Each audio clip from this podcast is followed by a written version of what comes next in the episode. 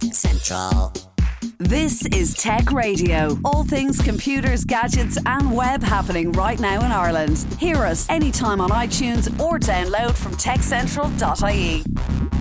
Tech Central. Hello there, and welcome to Tech Radio, the number one Irish tech podcast, with you every Friday morning with your favourite podcasting app, or indeed Friday evenings on RTE Radio. My name is Dusty Rhodes. This is show number 915, and I'm joined, as always, by our editor in chief, Niall Kitson, to chat to interesting people and look at the uh, big stories of the week. Interview this week, we were both just saying, is amazing. It's a doctor who's gotten into levels of technology you wouldn't believe. Uh, fair to say, yeah. I, I sat down expecting one kind of interview and got uh, another entirely. So it's it's it's a treat. Yeah, yeah. It's like uh, kind of going off when when you're being forced to meet somebody. You go, I don't want to see them, and then at the end of the night, you're going, Wow, wow. Am, am, I glad? Listen, we get onto that in a few minutes, but first, uh, the big story of the week, I suppose, a kind of money, kind of tech, is the uh, is the fall of Netflix fall of Netflix and the interesting reason for be, being given for it. Because uh, I blogged about this earlier this week in uh, on techcentral.ie, and here's the short version. Netflix has started losing money. It started losing members for the first time ever. In the States, it's gone from 348 million down to 220 million subscribers. That's a huge drop. And a couple of things have been sort of uh, ascribed for it, right? One is increasing competition, which makes perfect sense because we've got Amazon doing every bit as, as good slash better. We've got Disney Plus, who've taken an awful lot of high end content from Netflix, especially, you know, Marvel, Star Wars, uh, all that kind of thing. Uh, but for my money, pun intended, mm-hmm. I think they have increased the prices to a ridiculous level for what you get, right? Uh, and related to that is the fact that they are blaming password sharing on the part of consumers. So it's not our fault that people are going back to work. They've got less time, they've got less disposable income because prices are going up across the board. It's actually because people are, get this, sharing content illegally illegally in inverted commas. Mm. You, you know what I mean? Does that does that sound like a familiar defense by any chance? Uh, it does sound it, it does sound by a fam- like a familiar defense, but tell me exactly what you're thinking. Well, it's basically the argument TV stations were making about torrenting back in the day, and the, the music like, music companies and the, everyone like that. Yeah, yeah, it's it's it's the same argument, and now we're starting to hear it in streaming services, I, I don't, I don't think so. I wouldn't. I wouldn't equate them to being the same. Okay. Uh, at all, because um, and maybe the password sharing is something that they're blaming it on. I'm not sure because God knows they've known for the last 10 years that people are sharing passwords left, right, and center and mm-hmm. have chosen not really to do much about it, which they could do. Um, they also don't seem to be doing very much about people watching in wildly different places. I know people who share uh, Netflix accounts between Australia and Ireland. yeah. Explain that yeah. being in the same household. Um, so kind of they, they, they lazy on the, on their behalf. Yeah. But actually, well, they, they did make an effort to yeah, they did make an effort to crack down on VPN usage. Uh, mm. It hasn't been particularly successful. And if you go looking for a VPN on the market, almost the first thing they say is you can access Netflix from any country. It's like that's the top selling point yeah. on them. Um, so VPNs are still very effective. Mm. But yeah, password sharing has been around for as long as the service has. I mean, exactly. it's completely ridiculous to ascribe uh, their fallen force, their fall fallen subscribers. Yes, and actually, this, that's, I think that's the one thing that hasn't really that has always been a problem throughout the ten years. Uh, the thing that has changed is that last year they changed the pricing. Mm, yeah, and now they're seeing the effect of it. Yeah, for me, the pricing has gone up and the amount of content worth watching has gone down, mm. uh, particularly in genre cinema. If you look for the classic section, uh, it's pretty laughable. Yeah. Um, it, there's basically like a clutch of five star movies, an awful lot of dross around it, and an awful lot of South Korean teen dramas. Uh, yeah, which well, they're not for us. And anyway. stand up specials, you know, stuff that's either been bought in uh, on the cheap or made very cheaply. There you go. Listen, ton of stuff to uh, get through uh, very quickly. The EU, yay! I love the EU at times uh, because they are now going ahead with this whole single charging socket for mobile phones. So where we have Lightning on Apple products and USB C on most others, and then some other flavor of USB on, on, on other phones. What the EU want to do is to have just a single socket on all mobile phones. Um, sold within the EU. This is something that they asked the manufacturers to look at and to implement themselves 10 years ago, and they haven't done it. Well, they, we've had micro USB doing a, a, an excellent job. That was yep. the EU's first uh, first crack at it, and that was wonderful. Uh, and I suppose you know USB C is a superior standard for data and for uh, charging, so mm. it does make sense that we we get an upgrade. Uh, if USB C is the way of the future, then fine, let that be it. Uh, Apple's argument, as always, when it uh, with Lightning and with FireWire before it, and with the 32 pin adapter before that, was that if you change the way we do things, it's going to stifle innovation. Which we know to be total bunk. Yes. Uh, at this stage. Yes. Thank you um, for saying bunk. it's true though. Um, there, there's there's no defense for it at this stage. No. Uh, the USB C, everybody will be happy with it. Europe, make it happen, please. Absolutely. Well, they drafted, drafted a law last year. It's just been backed uh, by an EU panel, and they're going to vote on it next month. So we'll keep an eye on that for you. In a related story, uh, Tesla profits are up. Um, in a related story, I should say, really, actually, it's not so much about the profits, but the fact that they're they are not going to be doing mobile chargers for their cars because I said nobody uses them, but you can buy it as an extra for 200 quid. And Apple, of course, will look at that and go, "As an extra for 200 quid? Wow, that beats." Well, whatever. It's it's kind of, it's a bit useless to be honest because it's something well, that you. What a big saving! We need to get some monitors in those things. Oh, stop! They um, it's something you plug into a, a, regular plug in your house, and it'll give you two or three kilometers in an hour's charge. It's it's not great. Hmm. Um, what else? Now, uh, how Sensorious Sensorious is the Irish internet now something you've been looking into?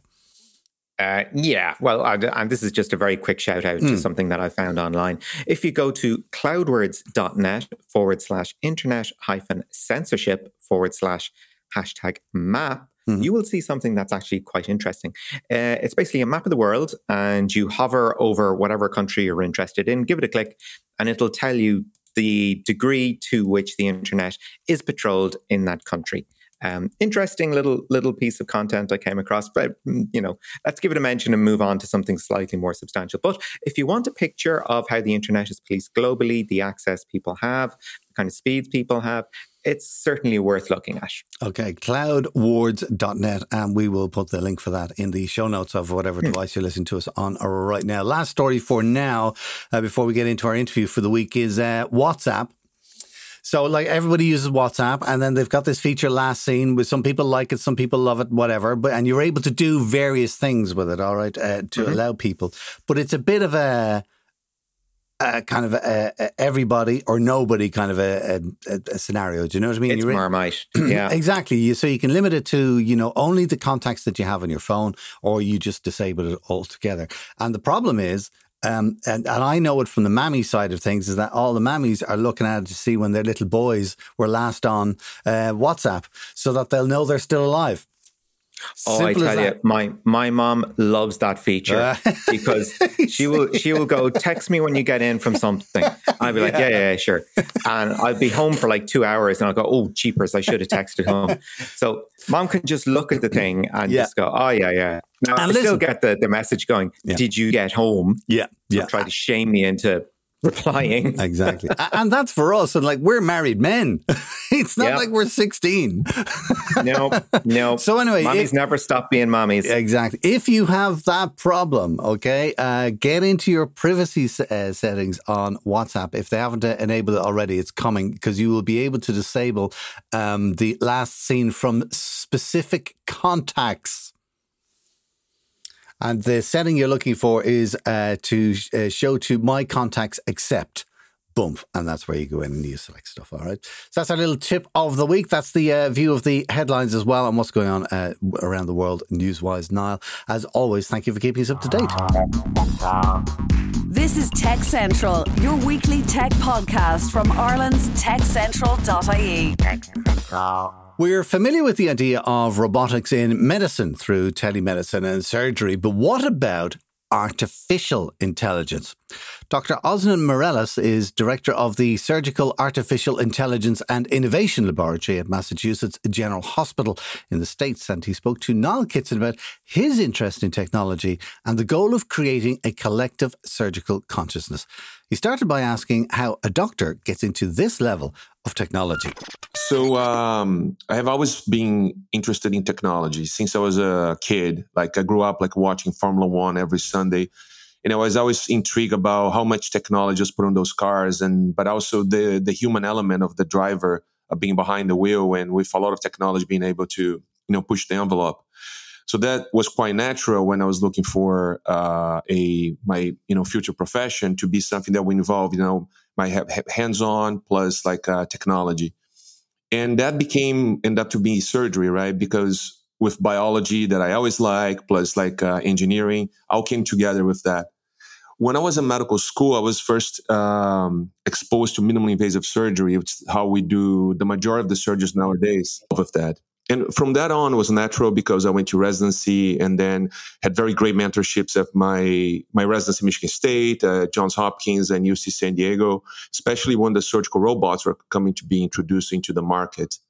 But it was not until when I came to uh, MGH and Harvard here in Boston that I came to the realization that it's not just by improving the hardwares that we're going to be really achieving uh, our ultimate goal, but will be by improving human cognition. And that's why artificial intelligence came quite handy. And one of the elements that was very unique about what we do in minimally invasive surgery by the fact that we always depend on an image on a monitor. So what I'm seeing, the assistant is seeing, the nurses, everybody. If I'm doing telementoring, people at distance is seeing the same thing that I'm seeing is that because of a stable image, we could actually then leverage this stable image to teach machine learning through computer vision with the goal that eventually the machine will be very well educated, if you may, uh, at a human level that will become a second pair of eyes for us. So for us to start doing this uh, was about five years ago when just across the bridge from Mass General, uh, the Charles River, we have MIT and I started working with Daniela Rus and uh, uh, Guy Rosman uh, about how could we start using uh, machine learning and inferences from computer vision to start doing very simple, basic segmentation of a surgical procedure. That kind of grew to the point that then we started getting publications and grants, and then it became a lab uh, which is the Surgical Artificial Intelligence and Innovation Laboratory uh, here in Boston, which I'm the director of. And the, the goal will be that we will be starting those for the basics from the segmentation to then making the machine being able to make inferences what's happening in a real time and perhaps predictions about either the pr- proper outcome or perhaps to a mistake might about to occur and the machine will preclude you to uh, do that. That was one thing uh, that then we realized that although it's doable, uh, we will need a lot of data. We will need a lot of uh, information that it shouldn't be coming just from Mass General because we need diverse data. We should be coming from all over the world. And then I start becoming more, how can I say, political and uh, start advocating through the societies. In the United States, we have a society called SAGES, which is our uh, minimally invasive society, which is the largest uh, Society for MIS Surgeons in the world, about, about 7,000 members. It was back then when I was talking to Jeffrey Marks, uh, which was the president, when I came to the idea that we should have an artificial intelligence task force. And um, the task force would be actually looking how could we make surgical AI sustainable and scalable. And we came up with the idea that we have to have a very pragmatic platform on uh, three buckets. One are, are the f- foundational work, which is based on the, the data structure itself, the annotation of the data, and the governance of the data. Then the other bucket was our uh, structural needs, a video acquisition framework. how to manage the data from its inception to its destructions. And then lastly, the knowledge dissemination. How we're going to be, uh, you know, propagating the information that we get through publication, education, so on and so forth.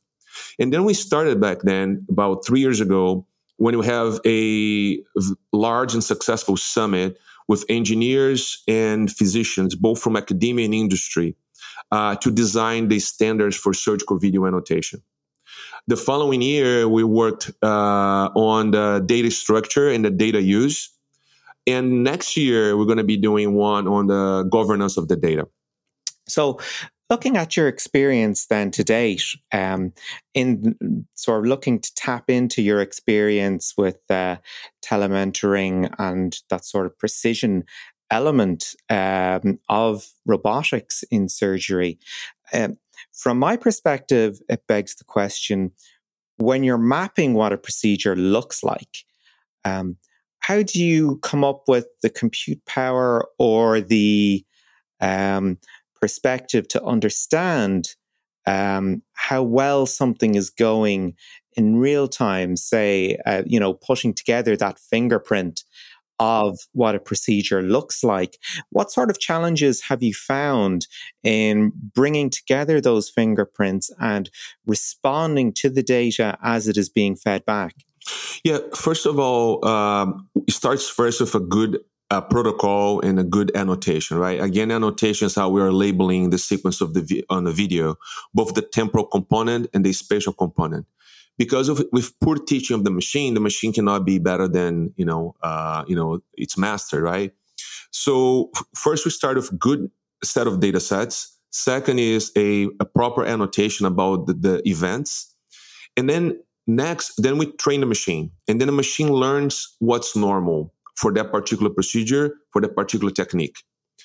Next step is then we feed that um, those videos to the machine, and the machine reads about them and if the the probability of the sequence of events are following as expected, so this distribution of the log probability, we will create uh, numbers over time, which we're using a visual representation uh, by color coding with red is um, very high probability and blue is very low probability. Anything between them is uh, mid probability to develop. And every single step was being mapped like this over time. So kind of create this kind of like a, um, you know, stair, staircase well, uh, probability of each one of the steps over time. One day the procedure goes as expected and normal. The visual representation is very similar to the initial one. So you could have like hundreds of those cases. They're going to look very similar. But if there is a deviation of the norm, which could be something that uh, we call adhesions or bleeding or a revisional surgery, and even sometimes something that the machine has not seen before. What the machine did on itself was to not recognize those uh, steps uh, or those points uh, over time with a high probability, but going to a low probability, which changed the visual representation and gets much more like a hectic image. And that was an abnormal surgical fingerprint, we called. So then imagine that a surgeon doing a given procedure should almost always have a similar surgical fingerprint.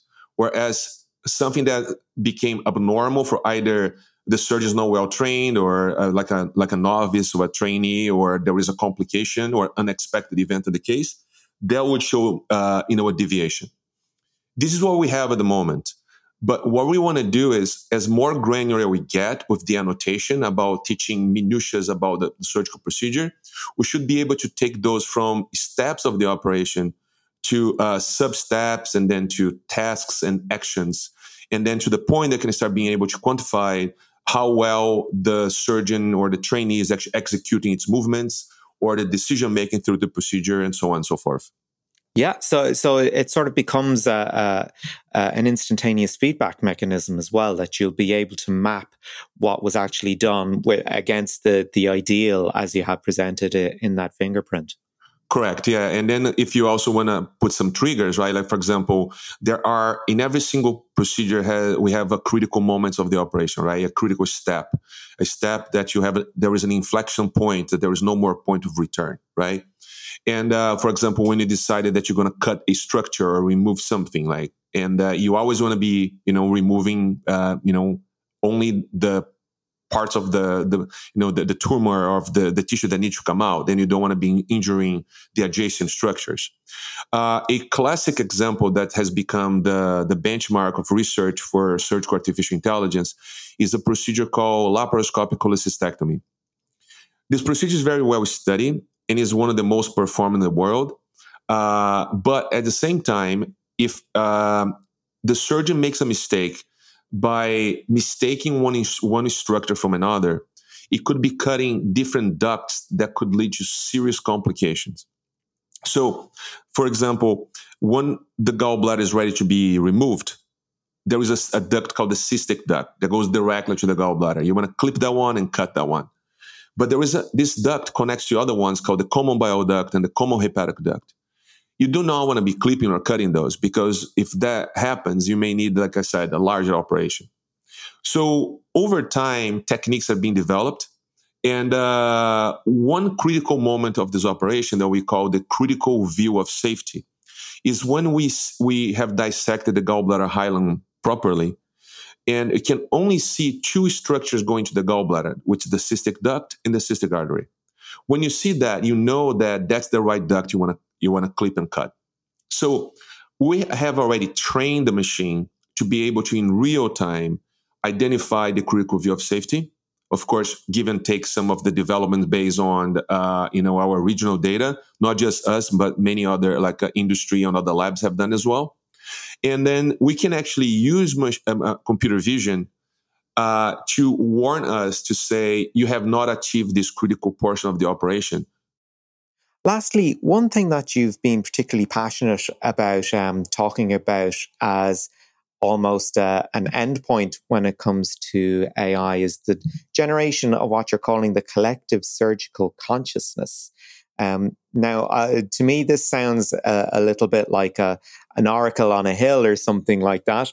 But looking at what we know about AI at the moment, do you see it relying on a steady stream of human input information from around the world? Or do you see it becoming something more algorithmically driven and more autonomous?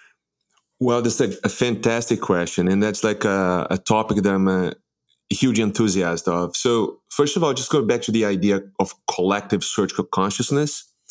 It will be the day that we are capable to capture all surgical or the majority of the surgical minds in the world um, inside a machine learning algorithm, which is capable to understand and replicate uh, the knowledge of all surgeons based on all the experiences that had occurred, both like uh, from errors and triumphs together.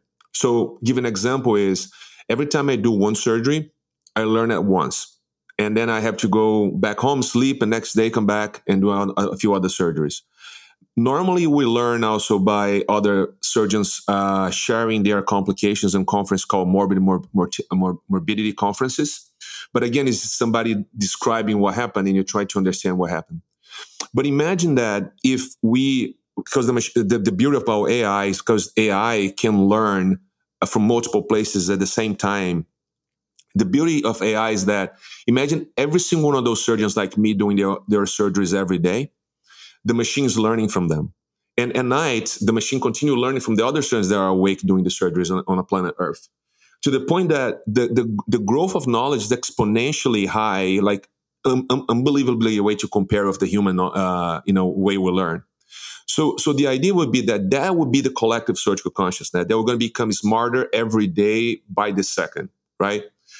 But but this is because machines are learning from humans. The machine can never be better than a human. It can never be better than the, what we call the ground truth. That's what training the machine. What you're describing is what we call about like a general AI, or uh, which is kind of like the same, um, you know, mental, uh, you know, intellect, conscious of a human or even beyond that, the super AI that we see on Blade Runner and the Marvel movies, where that then a machine becomes more intelligent than uh, the human being and start learning from its own mistakes. Is that possible? Conceptually, yes. Do we want to see that happen? Probably not at the moment because we still want to be in control to keep this humanity um, inside this collective social consciousness. But we never know until we get to the particular point. I still think it's going to take many decades before we get to the uh, level of the general AI that can match our own, uh, you know, uh, brain capabilities. And then from there on, maybe you can start letting the machine loose and uh, making its own decisions uh, without just giving the the supervision to humans and see where it takes. Uh, I don't know, like if we ever going to be ready, maybe experimental settings, but there's a fantastic like, uh, question to wonder about it. And that was Niall Kitson chatting with Dr. Ozanan Meireles, the director of the Surgical Artificial Intelligence and Innovation Laboratory at Massachusetts General Hospital.